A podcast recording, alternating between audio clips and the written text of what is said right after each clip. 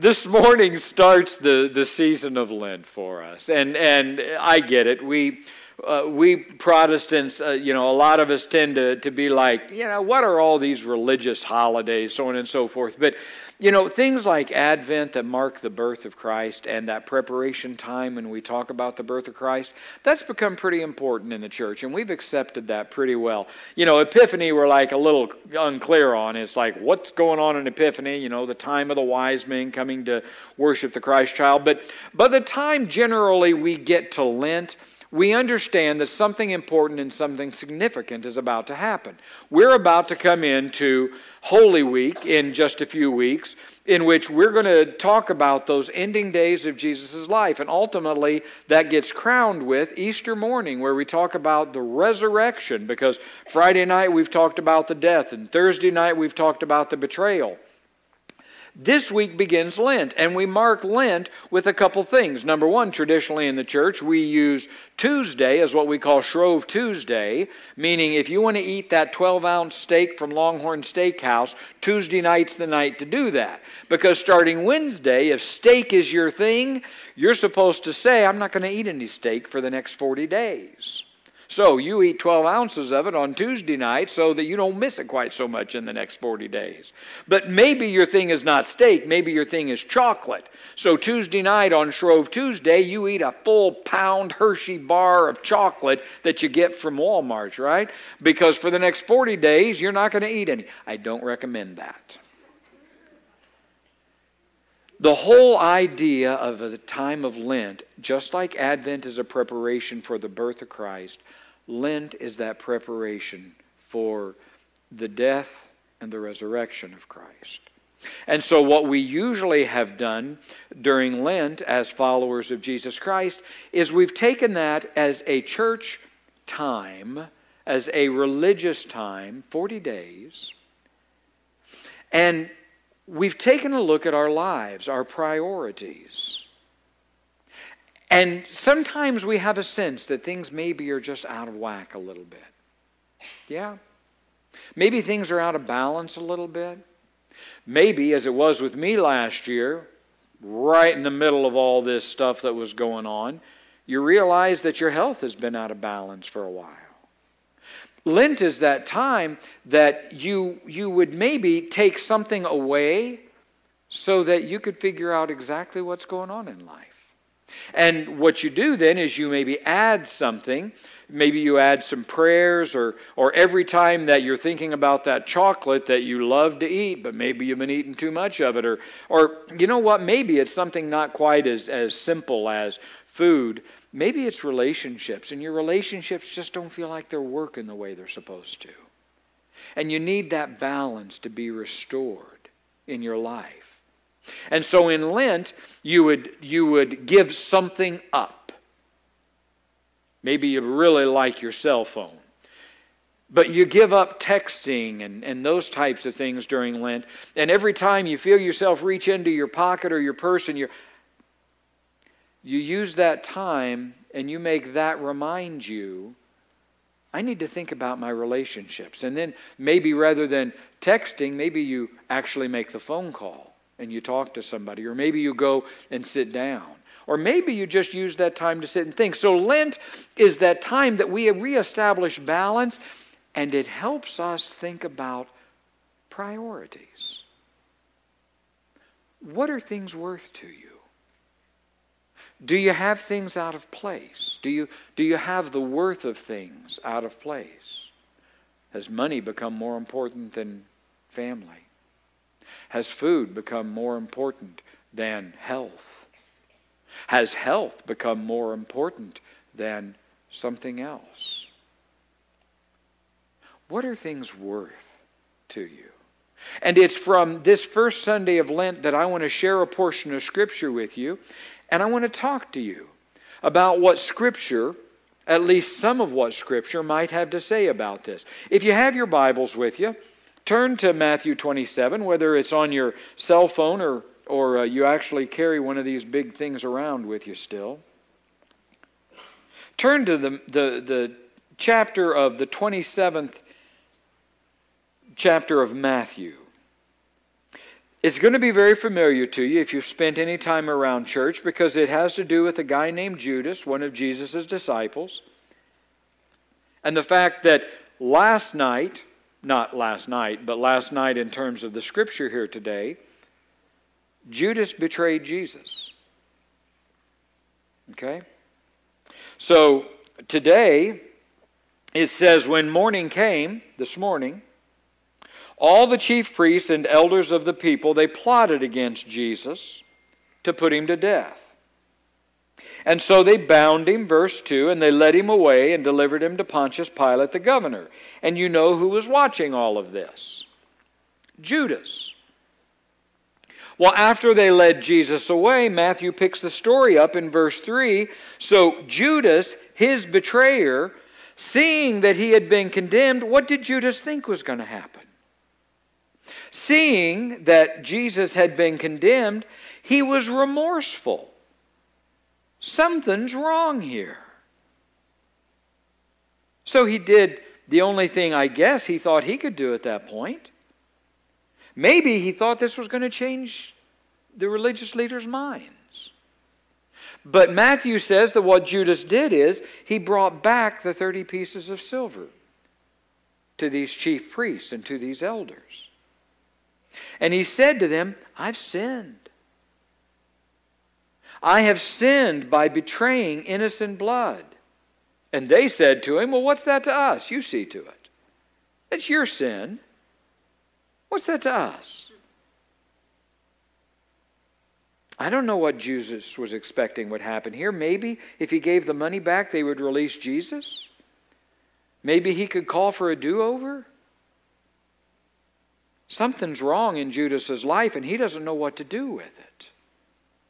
So, what he does is he brings the 30 pieces of silver back. He tries to give it back to them, and they won't take it. So, he throws the pieces of silver into the temple, and he leaves, and he hangs himself. Tragedy. We're not preaching about that today, but let that sink in. Doesn't know what else to do. He has lost all hope. The chief priest took the silver pieces and said, well, What are we going to do with these? It's not lawful to put them into the treasury, they're the price of blood. So they consulted together and they bought with them the 30 pieces of silver, the potter's field, to bury strangers in. Those that we don't know, those that we really don't care about, those that won't have a place to be buried here. We'll, we'll use this money, since it's not lawful to put it in the treasury, to buy that field, and in that field we'll throw all those people that we just don't know. Therefore, that field has been called the field of blood to this day. Not this day, but the day of Matthew. He's pointing that out. And then Matthew says this Then was fulfilled. This is Matthew's commentary, okay? Then was fulfilled what was spoken by Jeremiah the prophet, saying, And they took the thirty pieces of silver, the value of him who was priced, whom they of the children of Israel priced.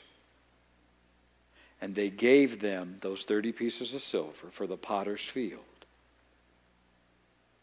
as the Lord directed me.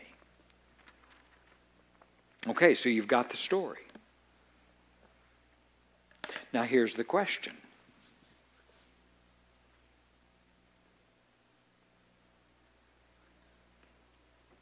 What was Christ worth to Judas?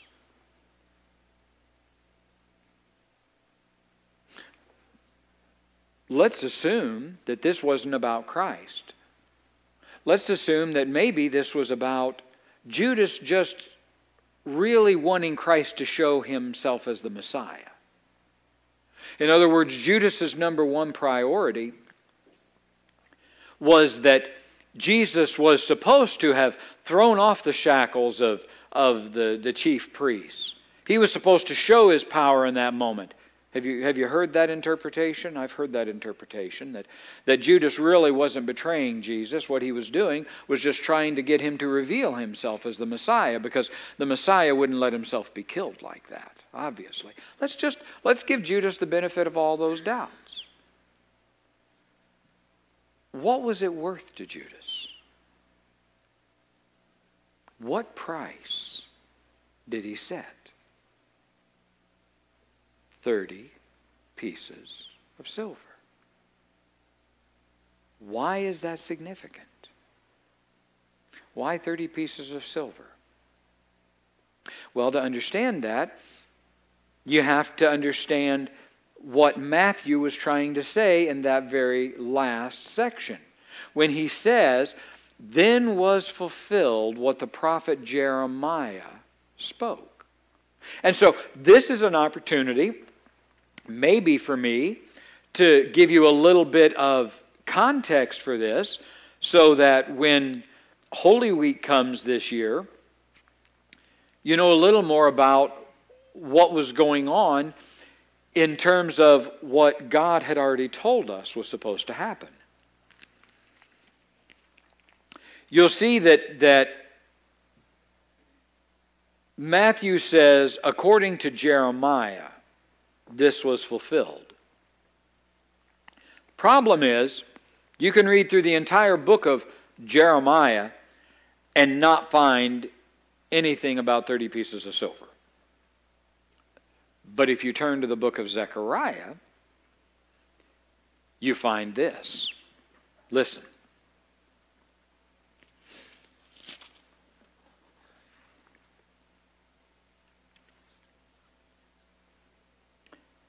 Then I said to them, If it's agreeable to you, give me my wages. And if it's not, then don't give me anything. So they weighed out for my wages 30 pieces of silver. This is the part that Matthew says, then was fulfilled the prophecy by Jeremiah. Now, how do we get Jeremiah with Zechariah? I'm glad you asked. All of the prophetic books of this time that had to do with the exile Nehemiah, Ezra, Zechariah. All of those were known as the books of Jeremiah because Jeremiah was the major prophet of that day. So when Matthew is referring to the prophecies of Jeremiah, he is talking about the major prophet of that day that we basically named all of these books after. And Zechariah is just one of those. Now, let me give you the context.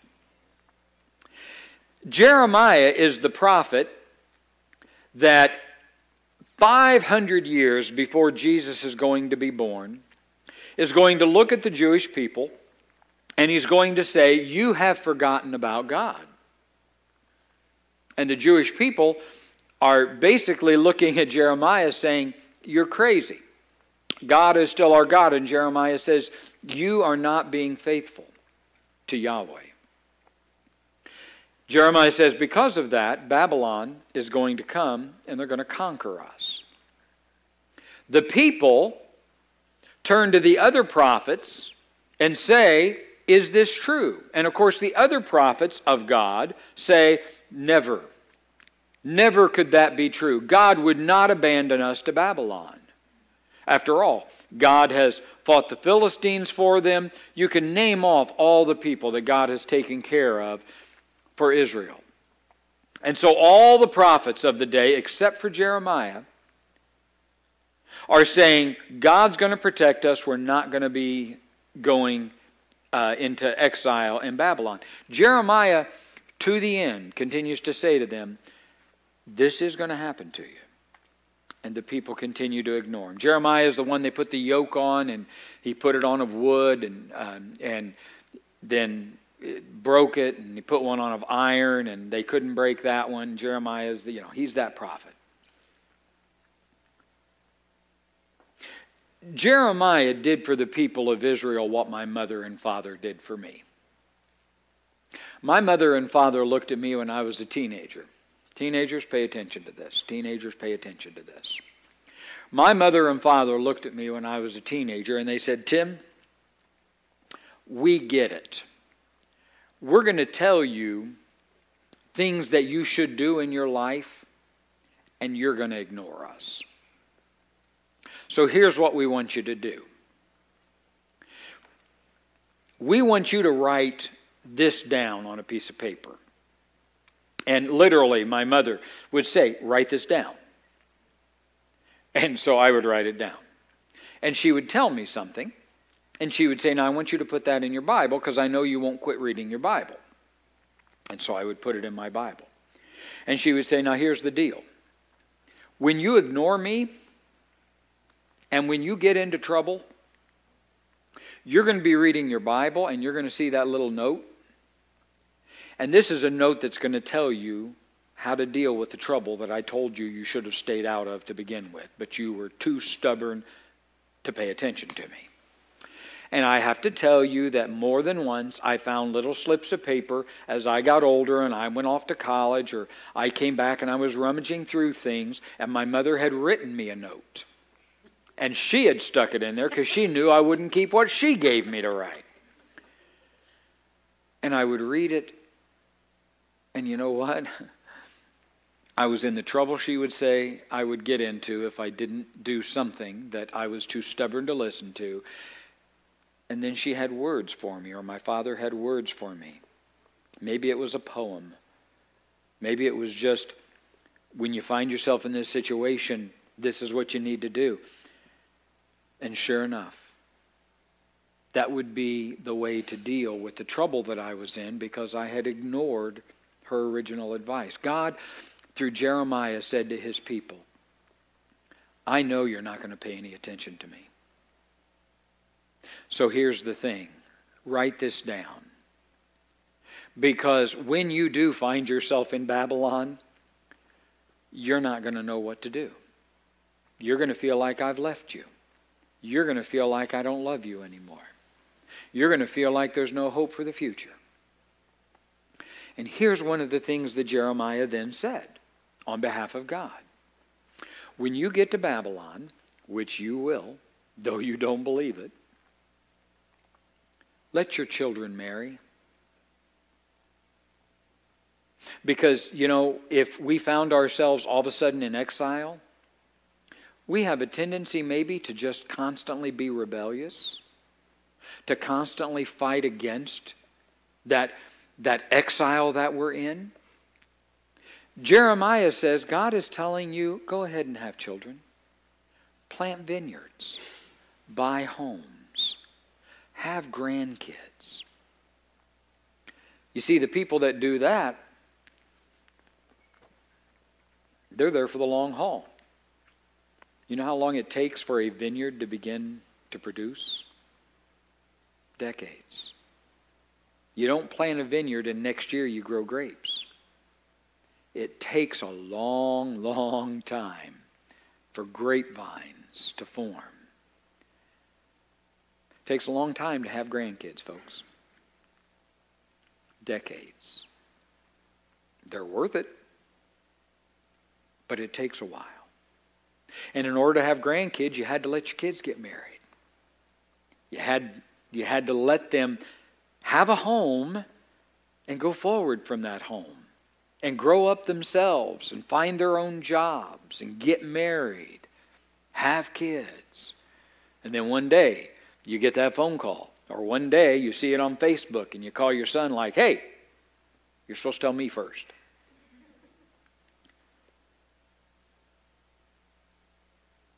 Zechariah is a Babylon baby. Jeremiah is the one that told them when you get to Babylon, your instinct is going to be to fight all the time. and to say, You have no right to hold us in bondage. Jeremiah says, I want to tell you what God is going to tell you to do. God's going to tell you, buy a home where you're at. Sounds like my mama's advice. Tim, where you find yourself, you're going to have to make the best of what's happened. Have kids. Let your kids get married. Because if you let your kids get married, they'll have children. And from those children will come Babylon babies. You see, it's going to take them decades, 50 years, to come back home. And we're going to get Ezra, and we're going to get Nehemiah. We're going to get the people that go to Cyrus and say, Let us go back and build the temple. Let us go back and build the walls of Jerusalem again. And who's going to live in those walls? Zechariah's. Who's going to live in the walls? The people that went into bondage are dead. The people that come out of Babylon and come back to Jerusalem are the children. That Jeremiah said to the people in exile, have children, buy homes, have babies. Because the name Zechariah means Yahweh remembers. We name our children in Babylon. God remembers us. And so Zechariah is the prophet today that Matthew is going to quote because he's the prophet that comes back to Jerusalem. And you see, it's all supposed to be wonderful now, isn't it? God has delivered us out of Babylon. He's brought us back. The walls are rebuilt. The temple is rebuilt. We have Jerusalem back. We are a people again. And shouldn't we look at our shepherd and say, Thank you. Thank you. Thank you, God, for remembering us. Zechariah says, I'll tell you exactly what happens. He records it for us here. They come back. God has delivered them. God has rebuilt the walls with, with Nehemiah. God has rebuilt the temple with Ezra. God has reestablished Jerusalem. And the people look at him and listen to what it says they thought. I fed the flock, particularly the poor of the flock. This is, for those of you who want the biblical reference, this is Zechariah chapter 12. Zechariah chapter 12, verse 7. I fed the flock, in particular the poor of the flock. And when I did that, I took for myself self two staffs, one called beauty, the other called bonds. In other words, beauty is all of that stuff that God has given us that's beautiful. Bonds is the fact that that's the thing that connects us to our God. We are not free to use all of that just for anything we want. God is the shepherd. And so David quotes in the 23rd Psalm, The Lord is my shepherd, I shall not want. He makes me, right? Thy rod and thy staff, they comfort me. Beauty and bond. And, and Zechariah goes on. I fed the flock, God said. And the flock Verse 8 dismissed the three shepherds in one month. Why? Because they loathed them. You know what loathe means? You detest it. So God has done all of this, Zechariah says, and you loathe God. And so this is what God said to him. Are you ready? I took my staff and I cut it in two. I took the staff of bond and beauty and I broke them in two.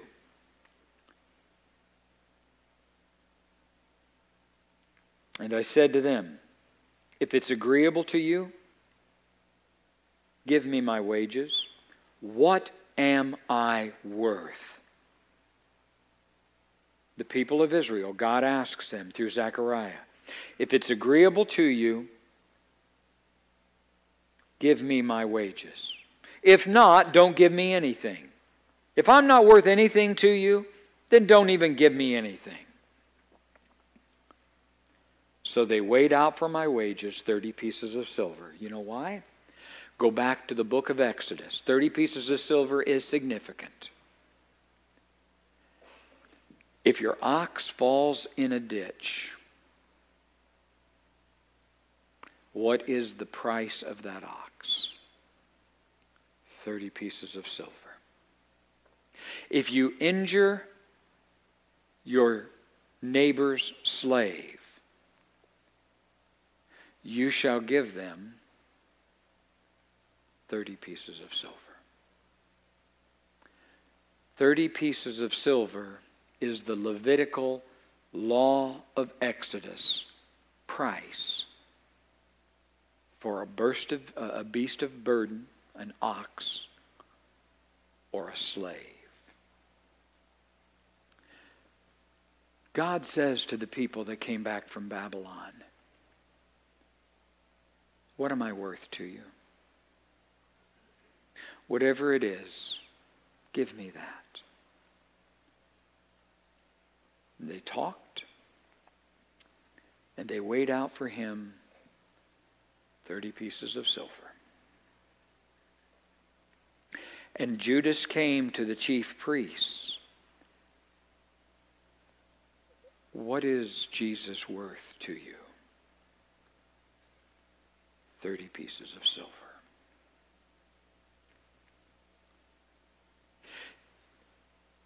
The price of a slave. This is African American History Month. I'm 56. I know, that's young. But it means I was born in 1963. I don't remember anything about Watts riots.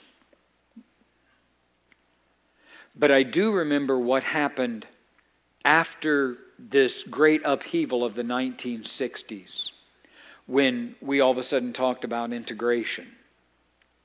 When we all of a sudden talked about we needed to bring cultures together, blacks and whites. They needed to go to the same schools, they needed to live in the same communions. We, communities. We called it desegregation. And I was in my heyday as a teenager in the early to mid 1970s. I was driving in the 1970s.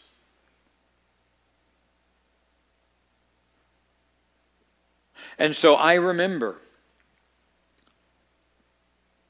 the tremendous turmoil in this nation as we were trying to desegregate as children of different races and cultures came together to try to figure out how to live together.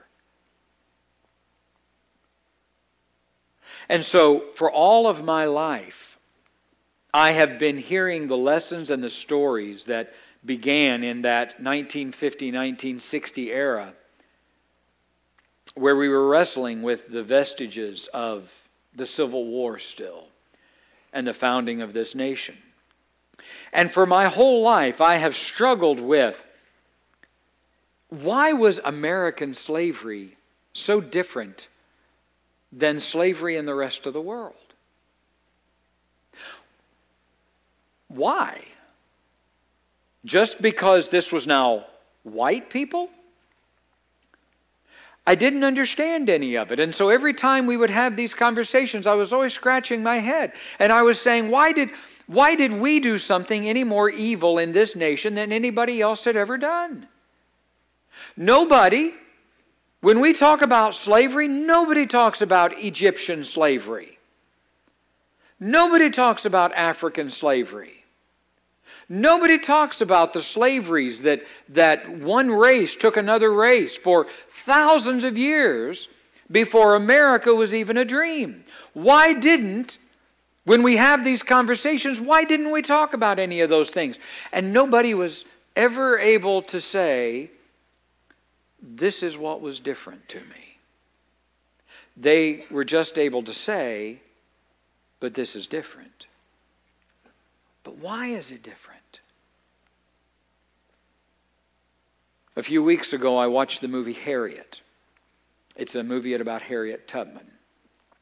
If you haven't seen it, it's a powerful movie. I would suggest it. Probably, I, I grew up in the generation of Roots, Alex Haley, and all of that. Great movie. But I can tell you that did not impact me as much as the movie Harriet did. And Harriet's much shorter. I watched the movie Harriet and it hit me. I came out of that Wednesday morning. We, we did it at, at Pastor Tim's book club. And then we went out to lunch afterwards. And it hit me that morning. Here's the thing that was different. I never understood it. 56 years of age, been wrestling with this my whole life. To understand. Here's what was different. In history, when we talk about slavery, we talk about one nation conquers another nation, and by virtue of the fact that they lost, you took them as slaves. They built for you the pyramids. They took care of your fields. They took care of you. And so, if you were Roman and you had slaves, maybe you made them fight in your military. During the period of slavery that America was touched by it, we did something different. And I don't mean we as in we invented this. I'm saying we as America participated in this. And I saw how insidious it was in the movie Harriet. I had never realized what it was before. In American slavery, we hadn't conquered anybody. As a matter of fact, these weren't slaves of a war that we were even fighting. We not we as America, we as colonials, Spain, France, England, Portugal, the Dutch. We went over to the continent of Africa where war was happening between tribes. And when one tribe beat another tribe, they took slaves. That's the way it had always been in history.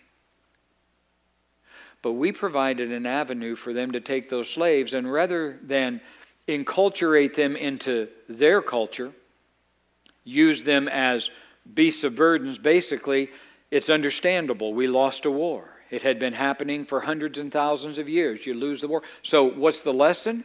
Don't lose the war. The lesson is protect yourselves. The lesson is fight back. That was the lesson for thousands of years because you don't want to be a slave. But we pulled boats up.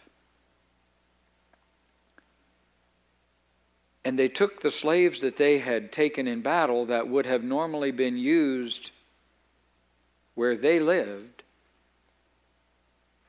and they turned them into currency. They put them on a ship they sent them halfway across the world. And when they arrived on the shores of America,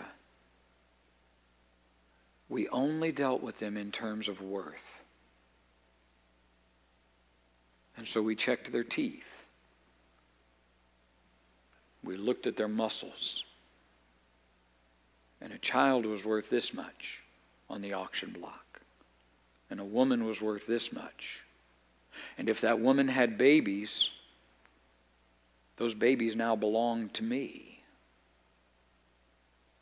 For as long as I told them, generation after generation after generation, that they would be mine. And so the insidious nature of what it meant to be a slave in America was the very thing that people like Benjamin Franklin and John Adams and Thomas Jefferson said, we can't found this nation allowing slavery. But Benjamin Franklin said to Thomas Jefferson and especially John Adams, if we fight that battle now, we will never form a nation because we're not going to get 13 colonies to agree on this issue. And Benjamin Franklin said, John, you need to fight this battle after we become a nation. And, brothers and sisters, 80 years later, we fought the battle. Because the type of slavery, all slavery is wrong. But the type of slavery that we were a part of in America was insidious because we used it to place a value on a person's life. I never knew that for 56 years. I knew it up here, but it never registered with me. It's appropriate in African American History Month for me to at least share the epiphany that I had this year. What was different? Now, you don't have to agree with that. That's one person's lifelong uh, quest to understand something, and you can totally disagree, and you can say, Tim, you're wrong. But let me tell you where it had meaning for me. It had meaning for me when Judas is being asked a question What is it worth for you to betray? And he was able to put a price tag on that. And it was the price tag of a slave. What was it worth, God asked the people of Israel, when I have brought you back from Babylon, when I have been your shepherd? What are my wages for that? And the people of Israel considered it, counted out 30 pieces of silver, the price of a slave.